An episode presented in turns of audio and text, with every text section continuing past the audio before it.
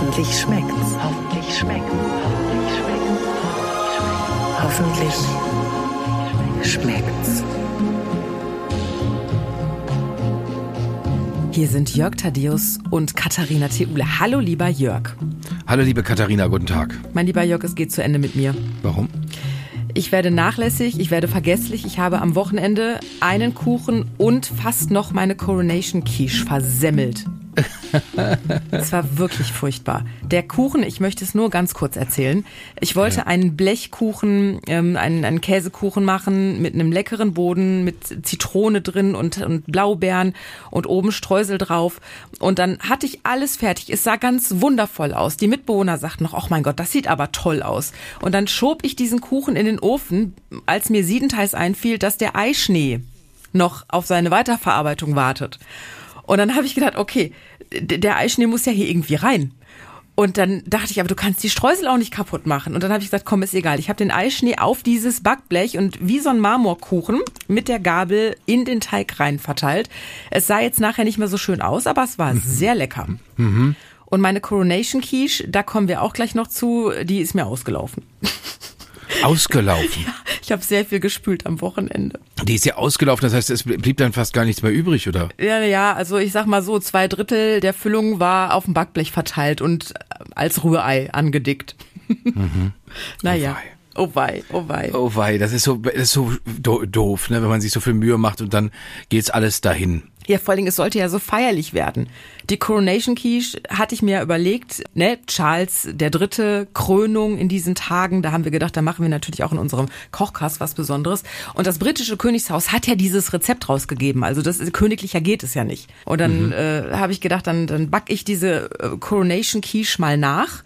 Also angeblich ja. haben, haben Charles und Camilla ja persönlich sich dieses Rezept ausgedacht. Es ist, weißt du, eine ganz kleine Quiche, einfach nur so 20 Zentimeter, so eine Tartform, und dann machst du den Teig da rein und dann kommt ähm, Cheddar, Streukäse erstmal so ein bisschen auf den Boden. Ja. Dann kommt ähm, Blattspinat, der schon mal so ein bisschen angedünstet ist und ein bisschen klein geschnitten ist, auf diesem Boden. Dann kommen obendrauf Saubohnen. Die finde ich schon mal ganz ehrlich, Augen auf bei der Namenswahl. Das ist doch schon der Name. Also der Name ist doch schon sehr unglücklich gewählt. Und das sah dann auch noch aus, weißt du, du hast ja auch Katzen, ne? Wenn eine Katze doch mal ausnahmsweise eine Zecke mit reinbringt und die sich schon so vollgesogen hat und dann so riesengroß und so grau-grünlich wird. So sahen diese Sauboden aus und ich musste die ganze Zeit an so Riesenzecken denken. Das war nicht schön. Obwohl ich sagen muss, dass jetzt, wo du es so beschreibst, Katharina, ist es eigentlich mehr die Saubohne noch ekliger geworden, weil das an, gerade an diese, an die Zecke hatte ich jetzt nicht mehr gedacht. Fandest das ist ja du, wirklich ekelhaft. Schlimm, fandest du die Saubohne denn vorher sympathisch? Nein, äh, überhaupt nicht. Ich finde auch so ein, zu Hause gab es ihn, glaube ich, immer in so einer Mehlschwitze. Dann ging da so ein ganz unangenehmer, sauiger Geruch von aus. Also wo ich dachte, ja, mein Gott, diese, dieses Gemüse hat seinen Namen zurecht. Also ich fand es immer schon unangenehm. Ja. Wer Saubohnen nicht kennt, dicke Bohnen einfach so. Es ist nicht weit weg davon ist ja haben die Italiener ja so eine kleine grüne Bohne. Die ist schön. Ja, die sieht deutlich schöner aus. Unsere sieht halt mhm. wirklich aus wie pff, einmal dahin geklatscht.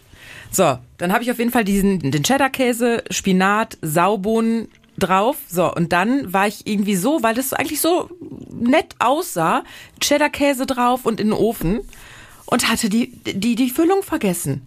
Ne, das war das nächste. Ich hatte in einer Schüssel Milch, Sahne und ein Ei zusammengerührt, Estragon rein und das sollte natürlich darüber gegossen werden, bevor der Käse da drauf kommt. Ich vergessen. Also Quiche wieder rausgeholt.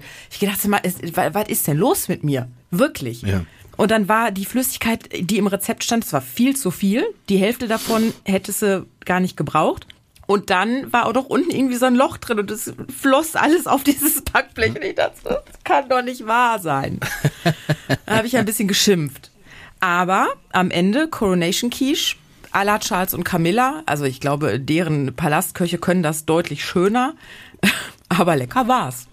Ach, du fandest es gut dann? Ja, es war richtig lecker, obwohl ich sagen muss, die Saubohnen hätte es jetzt auch eigentlich nicht gebraucht. Aber als Spinatquiche hätte ich es durchgehen lassen. Mhm, mhm. Ich aber muss ja sagen, Katharina, ich, ich will äh, ausprobieren, äh, das Coronation Chicken von 1952, 53 zu machen. Mhm.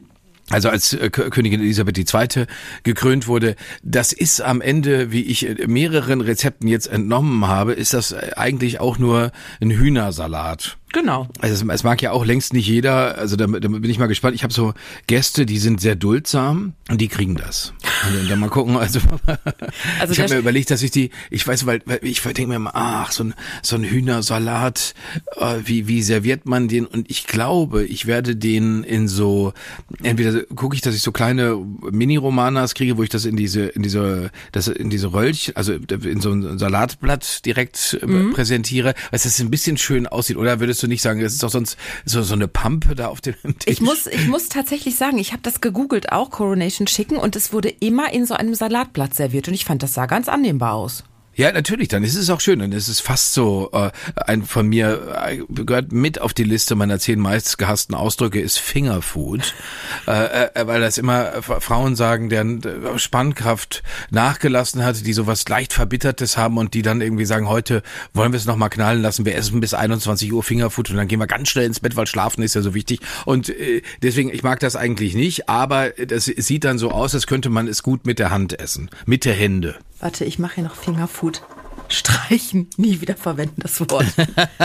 mit der Hände, mit der Hände, da wissen wir beide jeweils. Genau, mit der Hände. Das, guck mal, wir hätten wir bei dem Partyservice. Da hieß das niemals mit Fingerfood, sondern einfach nur Buffet mit der Hände. Das ist aber viel besser, oder? Kommt überhaupt keine Missverständnisse auf, was das bedeutet. Meinst du, die Leute würden bei uns kaufen? Das hängt davon ab, wie es schmeckt am Ja. Ende.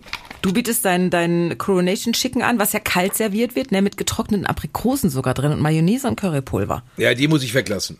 Warum? Also die getrocknete Aprikose muss ich weglassen, weil da kriege ich äh, großen Ärger.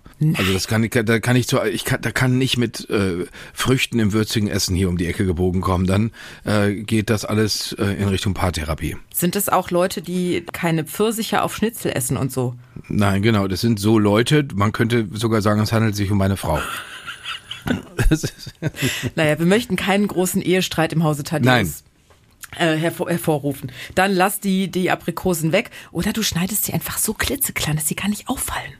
Das habe ich auch schon mal, Weißt das habe ich schon mal mit roter Paprika so gemacht. Ja, ja, genau. Das, das ist solche Tricks natürlich. Andererseits, man muss immer aufpassen, wenn man es mit sehr intelligenten Menschen zu tun hat, das ist schon schwierig. Ja, aber Hätte ich jetzt so Paprika... ein piepdummes Model geheiratet, da könnte man das machen. Nee, Aber das ist ja nicht der Fall. Nee, Ja. Gott sei Dank nicht. Gott sei So, Dank nicht. Deine Frau sieht nicht nur gut aus, sie ist auch intelligent. Also du hast sogar beides bekommen. Ich dachte jetzt halt, ne, weißt du, Paprika, wo du das gerade sagtest, die leuchtet ja so in Signalfarben. So, Achtung, hier ist eine Paprika. Achtung, nimm mich wahr. Aber wenn du die Aprikosen ganz klein schneidest und sie in dieser gelblichen Currypulversoße Mayonnaise verschwinden, das hatte ich jetzt gedacht, dass das so Tarnaprikosen sind.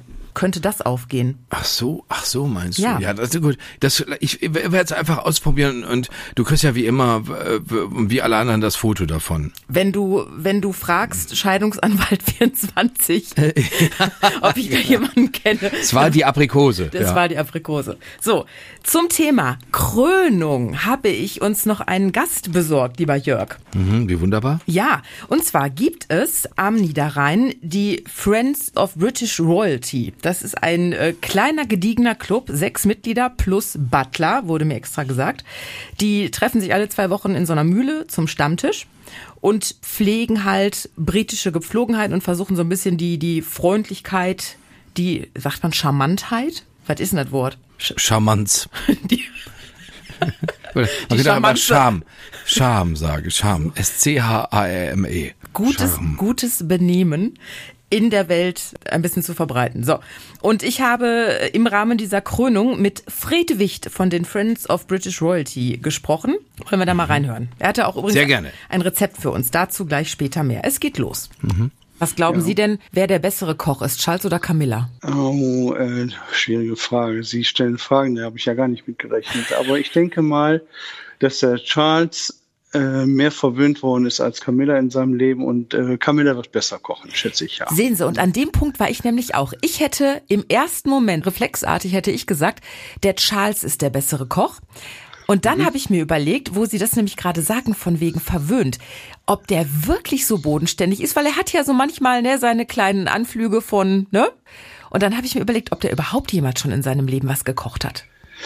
Ich fürchte nein, äh, denn äh, das ist eigentlich äh, der Fluch der Tat in dieser Familie, in solchen Familien, dass die dem normalen Leben ziemlich weit ferngehalten worden sind. Das heißt, die normalen Abläufe von Geburt an, mit einer Nanny erzogen zu werden und mit Köchen im Haus, mit Hauspersonal, äh, zur Schule gefahren, von der Schule abgeholt, äh, hat diese Menschen, Königshäuser, ziemlich vom normalen Leben ferngehalten. Unsere romantische Vorstellung, dass Charles und Camilla irgendwann nachts um zweimal in die Palastküche heimlich gestiefelt sind und er ihr da irgend so ein leckeres Super-Duper-Sandwich gemacht hat, ich glaube da auch nicht wirklich dran, ne? Also äh, da äh, ist wieder im Weg, dass die äh, eigentliche offene, gelebte Liebe ja erst zum Alter begonnen hat, wo andere das Sterben beginnen, nämlich sehr spät so wie deren Lebenslauf verlaufen ist, da haben die ihre Liebe doch lange geheim halten müssen. Und da glaube ich nicht, dass die da mal nachts in die Palastküche gegangen sind. Heute wahrscheinlich nicht mehr. Beim Thema Liebe sind wir ja schon genau richtig. Sie sind ja sehr in love mit der Monarchie. Sie sind, das haben Sie mir schon mal erzählt, sehr in love mit englischen Autos. Ich wäre gern in love mit der englischen, äh, schrägstrich britischen Küche. Was müsste ich denn da Ihrer Meinung nach auftischen? Ja, die Frage ist ja immer wieder, Sie haben bei mir einiges ausgelöst. Und zwar, die Frage war ja die mal, als wir uns unterhalten haben, was ist das typische englische Essen? Mhm. Ne? Und da tut sich von mir vom Grundsatz her auf äh, die Frage auf, was ist typisch? Und dann habe ich darüber nachgedacht. Ich denke, Fish and Chips würde wohl bei einer internationalen Befragung in der ganzen Welt als erstes genannt. Und so prägt sich dann auch ein, dass der gemeine Engländer sich davon ausschließlich nach dem äh, recht gehaltvollen englischen Frühstück ernährt. Also dass er fast ausschließlich von Chips und Fisch lebt, denn das wird spontan genannt. Es prägt sich halt ein, dass man sagt, das ist typisch, das ist typisch. Und äh, Charles war ja oft in Hamburg. Wenn man ihn fragen würde, würde er wahrscheinlich sagen, Lapskaus. Lapskaus ist typisch deutsch. Wer aber Gast bei Kanzler Kohl war, und da war ja, ja die, die Staatsführung äh, der halben Welt waren da mal irgendwann. Ja, ich erinnere an das, das Essen die, mit, mit Gorbatschow und dem Saumagen. Ja, ja. ja eben, da gab es also immer und nur Saumagen, sodass man, wenn man diese Leute fragt, ganz klar sagen, äh, also deutsches Essen ist Saumagen, die essen immer und nur Saumagen. Also Sie meinen, jeder hat so seine Klischeeschublade sozusagen? Jeder hat seine Klischeeschublade. Sehen Sie, wer hier im Rheinland ist, das ist doch wohl klar, rheinischer Sauerbraten, das ist deutsches Essen. Oder wenn Sie meinen Vater, der Ostpreuße war, fragen würde, klar, Königsberger Klopse und nichts anderes. Das heißt, Sie sagen unterm Strich, wir, wir schließen diese Klischeeschublade und äh, können eigentlich gar nicht sagen, das und das Essen ist typisch britisch. Nee, das geht nicht.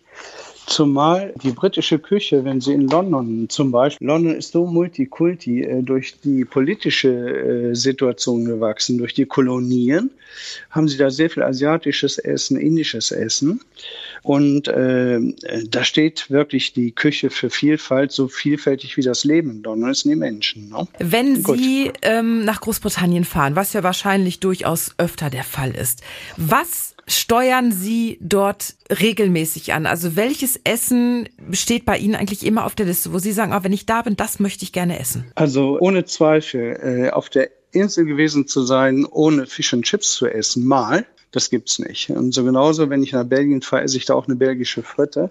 Das muss sein. Oder wenn ich in Holland bin, auch ein Matjes. Weil die es einfach am besten Aber können weil die es am besten können. Und das äh, pflegt eine gewisse Tradition dann auch. Ne? Man hat sowas als Tradition, da macht man das. Aber ich erinnere mich daran, als wir zuletzt mit äh, den Friends of British Royalty eine sehr schöne Englandreise gemacht haben. Da habe ich, glaube ich, in, in Breiten was gegessen. Mag die Vielfalt des Essens, aber da habe ich was gegessen das mir sehr gut geschmeckt hat und äh, zwar etwas deftiges. Hier hieß es äh, Bangers and Match with Onion Gravy, also Bratwurst mit ähm, Zwiebeln mhm. und Kartoffelstampf. Okay. Eigentlich ein sehr einfaches Essen. Gravy ist ja so eine Soße, ne? also pra praktisch eine, eine Wurst mit, mit Kartoffelpüree und so einer Zwiebelsoße. Stelle stell ich mir das richtig genau, vor? Ja, Mhm. Aber die ist sehr verfeinert. Also eine, das klingt alles sehr, sehr einfach, aber wenn man das Rezept mal so durch den Kopf gehen lässt, dann ist es schon verfeinert. Äh, es ist ja so, dem Engländer wird auch nachgesagt, dass er gerne es gerne hat. Er liebt es förmlich, wenn äh, sein Essen in der Soße schwimmt. Ja, also ich bin ja auch ein Soßenfreund. Ich mag gerne etwas mehr Soße. Ach, ich total. regelmäßig im Restaurant etwas Soße mehr. Ja, Hüftgold äh, ist äh, halt nicht Ja, zu vermeiden. bisschen Schwund ist immer. Ja, irgendeinen Tod stirbt man immer. Das Rezept ist im Grunde so, man nimmt eine, eine grobe Bratwurst und äh, die wird angebraten, nicht durchgebraten, sondern nur angebraten. Aus besonderem Grund, da komme ich gleich zu, weil die danach im Ofen nachzieht. Und ähm, in der Pfanne, wo ja dann schon der Geschmack, das Aroma der Bratwurst drin ist, dann gibt man nochmal Butter rein und gibt dann die Zwiebeln da rein und dünstet die schonend weich. Ich bin schon mal ungeduldig, also ich bete jeden Tag zum lieben Gott, lieber Gott, gib mir Geduld, aber sofort. Also die Zwiebeln wirklich schonend äh, erwärmen, erhitzen. Und je länger die schmoren, umso besser ist das. Wenn die Zwiebeln richtig weich sind, dann kommen da Wacholderbeeren rein. Das ist schon mal eine Verfeinerung. Ne? Die drückt man vorher leicht an, damit die, äh, das Aroma frei wird dann. Und Lorbeerblätter kommen auch in die Pfanne rein. Das wird dann nach Belieben gesalzen und gepfeffert. Dann wird die, wenn die Zwiebeln äh, stärker angebräunt, dann kommen da zwei Esslöffel Mehl noch zu und das rührt man unter das Mehl und dann kommt Rotwein dazu wird mit Rotwein abgelöscht.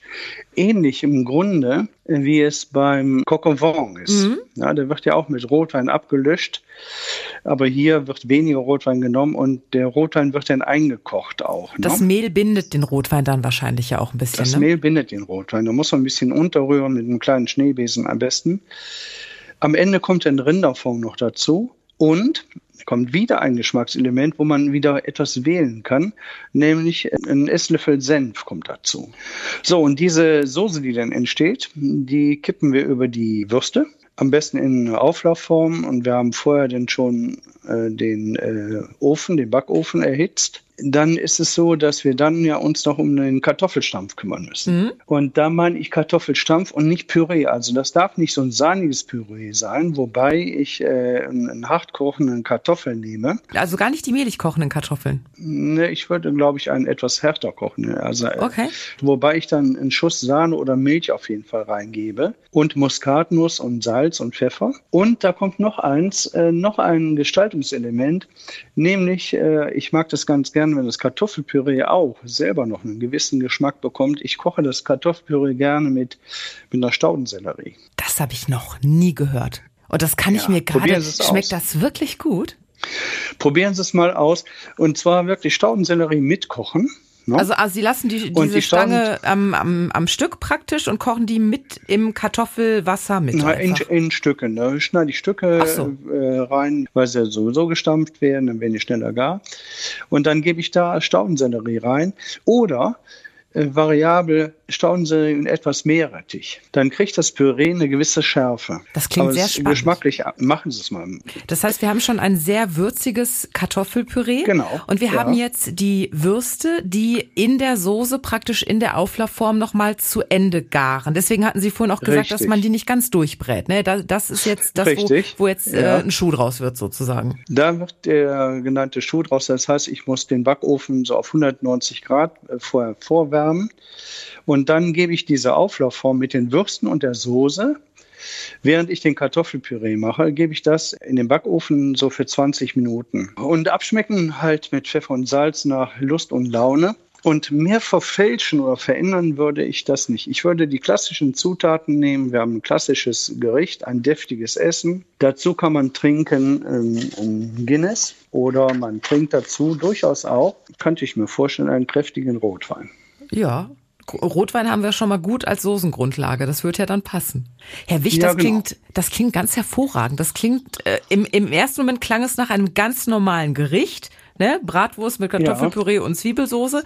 Und durch diese ganzen besonderen Zutaten, die Sie uns da jetzt noch mit reingebaut haben, kann ich mir da einen richtig aufregenden Geschmack vorstellen. Toll. Jörg, was sagst denn du dazu? Ja, ich finde, es klang fantastisch. Wobei ich jetzt, äh, weil ich ihm, als ich ihm zugehört habe, gedacht habe, Mensch, vielleicht sollte ich das doch mit dem Coronation Chicken nicht machen, sondern lieber es äh, wirklich mal mit richtigen Fish and Chips probieren. Ja, jetzt bei mir zu Hause gibt's zwei, äh, gibt's zwei Eskalationsstufen. Erste Eskalationsstufe, ich mache das einfach mit relativ viel Fett äh, an meinem Herd. Oder aber, das ist dann wirklich ins Silo runtergehen und die ganz großen Raketen rausfahren. Ich, ne, ich nehme die Fritteuse.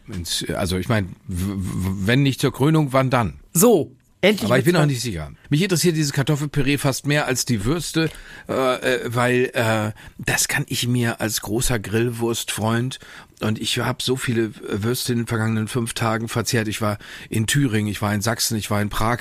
Ja, überall gibt es im Prinzip ja Menschen, die sich vor einen werfen und Würste hochhalten und sagen, iss.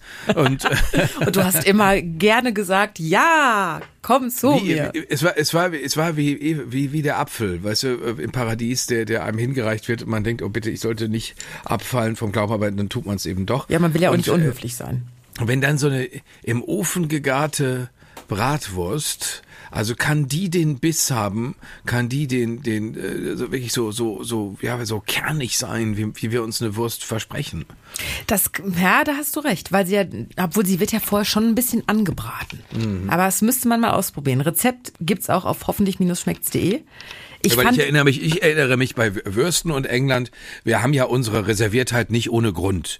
Das wollen wir mal ja mal sagen. Wir waren in der zehnten Klasse in Worthing, in an der Südküste Englands und äh, ich war mit Thorsten Storks in einem Ha- Haus einquartiert bei einer Familie und morgens wurde dieses Frühstück serviert, wo wir dachten, oh, äh, wir sind, glaube ich, keine so großen Frühstücker, wenn wir das so sehen. Das Problem, problematischste Teil auf diesem ganzen Teller war neben einer bis zur Unkenntlichkeit verbrannten Tomate und so ein paar erträglich aussehenden Baked Beans eben eine, eine graue Wurst, die so tot aussah und Thorsten Storks hat sofort angefangen zu weinen. oh, Und deswegen musste ich dann seine Wurst mitessen. Äh, nur, nur für diejenigen, die, die rätseln, warum sind manche Jungs so dick? Das sind die guten Menschen. Das sind die, ja, die, die gegen. Lebensmittelverschwendung. So, das sind Leute, die sagen ja, komm, Fremder, gib mir deine Wurst, ich esse sie für dich mit, wenn du sie so unerträglich findest. Und deswegen ist das so eine Sache, ne, mit den, äh, mit den englischen Würsten. Aber gut, wenn, wenn er das sagt und er kennt sich aus und er hat's probiert und das mit 190 Grad, ne, ich meine, äh, labberig, und das ist ja das Gefährliche, eine, eine labberige Wurst, könnte das eigentlich nicht werden, oder? Nee. Nee. In, in, Sachen, Nee. in, in, Sachen, in Sachen Fleisch übrigens hatte der Herr Wicht noch eine ganz kurze Geschichte für uns. Die dauert nicht lang, aber die soll ich dir unbedingt vorspielen, denn der Fred Wicht hat gesagt, da fällst du vom Stuhl. Pass mal auf. Das wird Sie vielleicht entsetzen, nämlich bei dem Forschen nach typischem englischen Essen bin ich auf etwas völlig Befremdliches gestoßen. Jetzt bin nämlich, ich gespannt. Die Frage tut sich ja auf, was wird jetzt am Hof äh, serviert? Und da ist es wirklich so, dass in früheren Jahren bei diesen äh, Galadiners in den Schlössern der Königin Schwanenbraten serviert wurde. Huh. da dreht's. Ja, wir haben heute eine andere Sicht auf die Dinge. Also wenn ich jetzt hier am Grenzfluss zu Mönchengladbach äh, an der Niers einen Schwan auf dem, auf dem Fluss sehe, sehe ich den mit anderen Augen. Nämlich dann sehe ich den immer mit irgendwie äh, gefüllt mit, mit Äpfeln oder sowas. Ach, ich dachte also in der jetzt, Tat, ich dachte jetzt, Sie denken jetzt, du glücklicher Schwan, dass du hier bei uns am Niederrhein wohnst und nicht oben in London die Themse ja, ja, ja, ja, das denke ich ja auch, aber äh, ich sehe nur, dass er früher eine andere Verwendung noch hatte. Also es ist wirklich äh, äh, erwiesen, dass früher Schwanenbraten serviert wurde. Und es ist so, dass das Königshaus Eigentümer aller freilebenden Schwäne ist in ähm, England. Und äh, daraus resultierte eben auch, dass die, die die Schwäne auch für sich und für ihre äh, Gelegenheit genutzt haben, eben auch, wie wir den Martinsbraten haben, so haben die Schwanenbraten zu ihren Festivitäten serviert. Wusstest du das, Jörg? Beim besten Willen nicht. Ich weiß nicht, ich ob ich finde jemals es aber noch. auch, äh, ja, aber wenn, wenn man es so hört, denkt man, ach naja, warum eigentlich nicht? Ne? Ja. Gute Idee. mein Truthahn füllt man auch. So, ich meine, Schwan ist natürlich eleganter und äh, bei mir ist das ja sowieso so eine widerstreitende Angelegenheit, dass ich mir mittlerweile denke, weil ich mich äh, immer mehr noch für Tiere interessiere, äh, ich bin ich, wirklich äh, an manchen Tagen drauf und dann zu sagen, so, das war's jetzt, ne, das war's jetzt, jetzt ab sofort Pflanzenfresser, äh, dann reicht's ja immer noch Milch und Eier und das habe ich ja dann immer noch alles noch, aber dann und dann natürlich dann hat man plötzlich eine thüringische Rostbratwurst in der Hand und, und denkt, ah, es ist so schwer, aber Wenn einem auch ja, ständig einer eine Wurst vor die Nase hält. was will man dann machen? Und und dann ja dann wenn man dann so einen Schwan sieht ich habe tatsächlich das auch schon ich habe ja die Serie The Tudors sehr geliebt und da wird dann ständig ein Schwan reingetragen also ein gebratener Schwan reingetragen und da ist dann allerlei drin. Das ist aber allerdings auch alles so unappetitlich äh, mit den Händen und und und so eine Schmiererei und dann ist der König auch so böse. Also von daher äh, ist das jetzt gar nichts wo man unbedingt Appetit bekommt. Warst du schon mal bei so einem Gala-Dinner dabei? Ich meine, du hast ja das Buch geschrieben, wie riecht die Queen?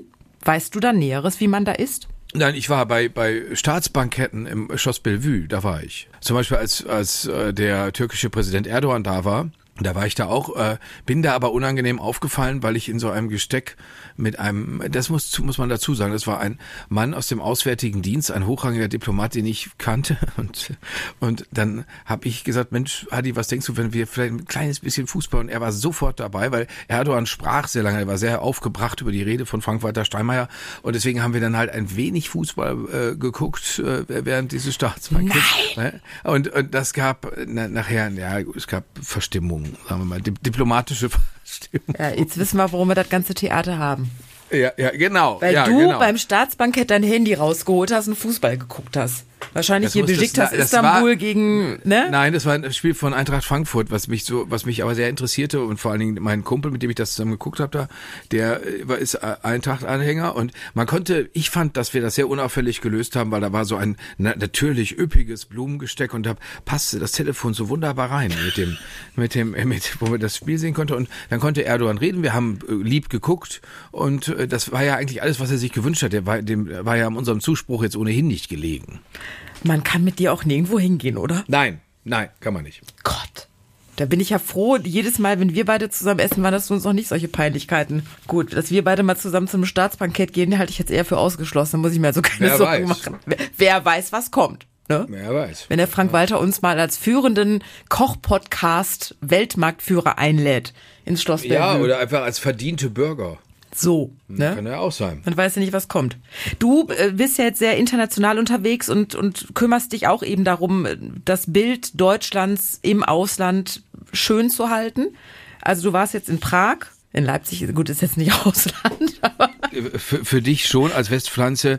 Ich war äh, in Prag und äh, und das schloss so aneinander, es baute so aufeinander auf, diese äh, herrliche Stadt Erfurt, das äh, wunderbare Leipzig und dann eben äh, noch viel toller beinahe Prag und äh, natürlich, das weißt du, da wird kraftvoll gegessen, da wird würzig gegessen und ich habe mich gefragt, bin ich womöglich jetzt schon zu Etepetete geworden? Ist es zu viel äh, vietnamesische Hühnerbrühe gewesen? Zu viel kleinteiliges Rumgemache am Wok, um jetzt wirklich noch Respekt zu haben vor einem Schnitzel, das sich gewaschen hat oder vor, ich hatte, äh, ich hatte so eine Hühnerbrustfilet-Situation mit Pilzus, wo es etwas gab, was wir an unserem Tisch gefeiert haben, nämlich den berühmten Stich Butter. Der ist ja, der ist ja in Vergessenheit geraten, der Stich Butter, Katharina, weil man natürlich immer so eine ausgezehrte Fitnesstrainerin vor sich sieht, die in irgendeiner dieser unwürdigen Gesprächsrunden gibt und sagt, wir wissen ja gar nicht, was wir unserem Körper antun. Und ich muss nach diesem Wochenende in Prag zurückrufen, oh doch, das Allerbeste, weil es ist,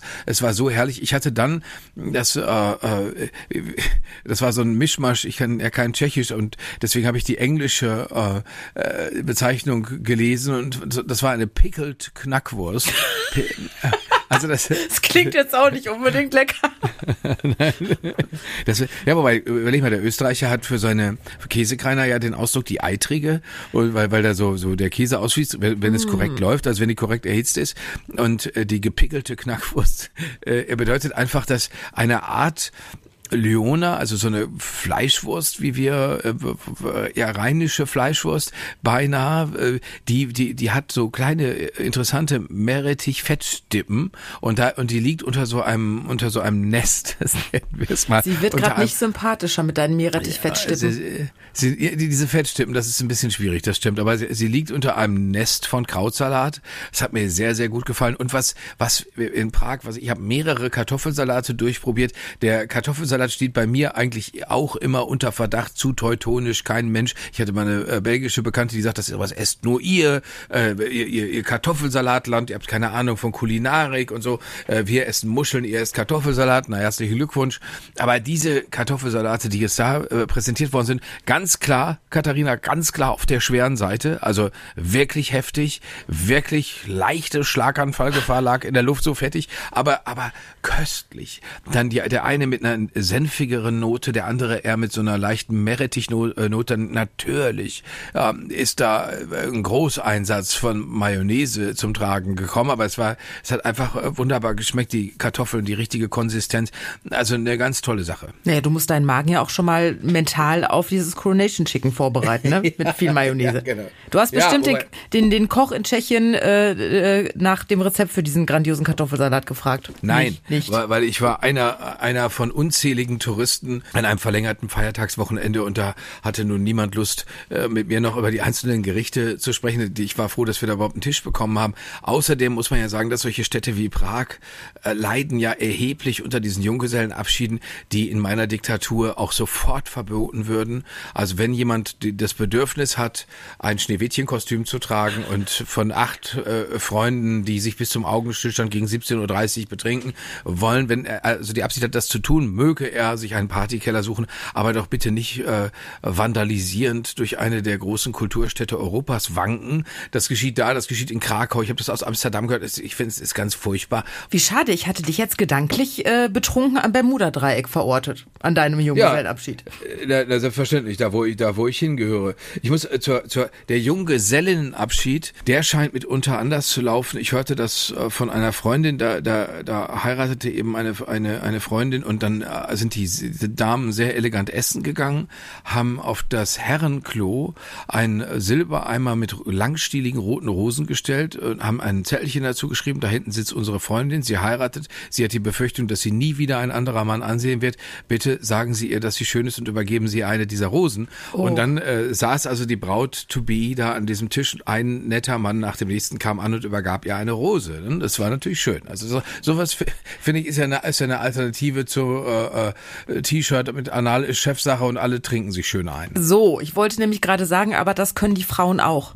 Ich habe das ja verboten damals bei meinem Junggesellenabschied. Ich wollte das nicht. Du hast das verboten, dass, Ich dass das sowas verboten. geschieht. Ja. Ja, ich muss zugeben, ich habe in der Berliner Innenstadt auch schon mal so Frauen gesehen, die aus dem wunderschönen Nordrhein-Westfalen kamen. Das heißt, die hatten schon eine vierstündige Zugfahrt hinter sich, waren dementsprechend angeschlagen und äh, die trugen so so, die hatten so so Katzenöhrchen auf und aber auch die obligatorischen Pintchen umhängen. Die sahen aber so abgekämpft aus, als wären sie so die Reste der Roten Armee, die so im die, die, die so den Kampf um den Führerbunker noch mitgemacht haben. So zermürbt und aggressiv sahen die aber auch aus. Also das war das war nicht schön. Oh Mann, oh Mann. Du erlebst Sachen, lieber Jörg. So.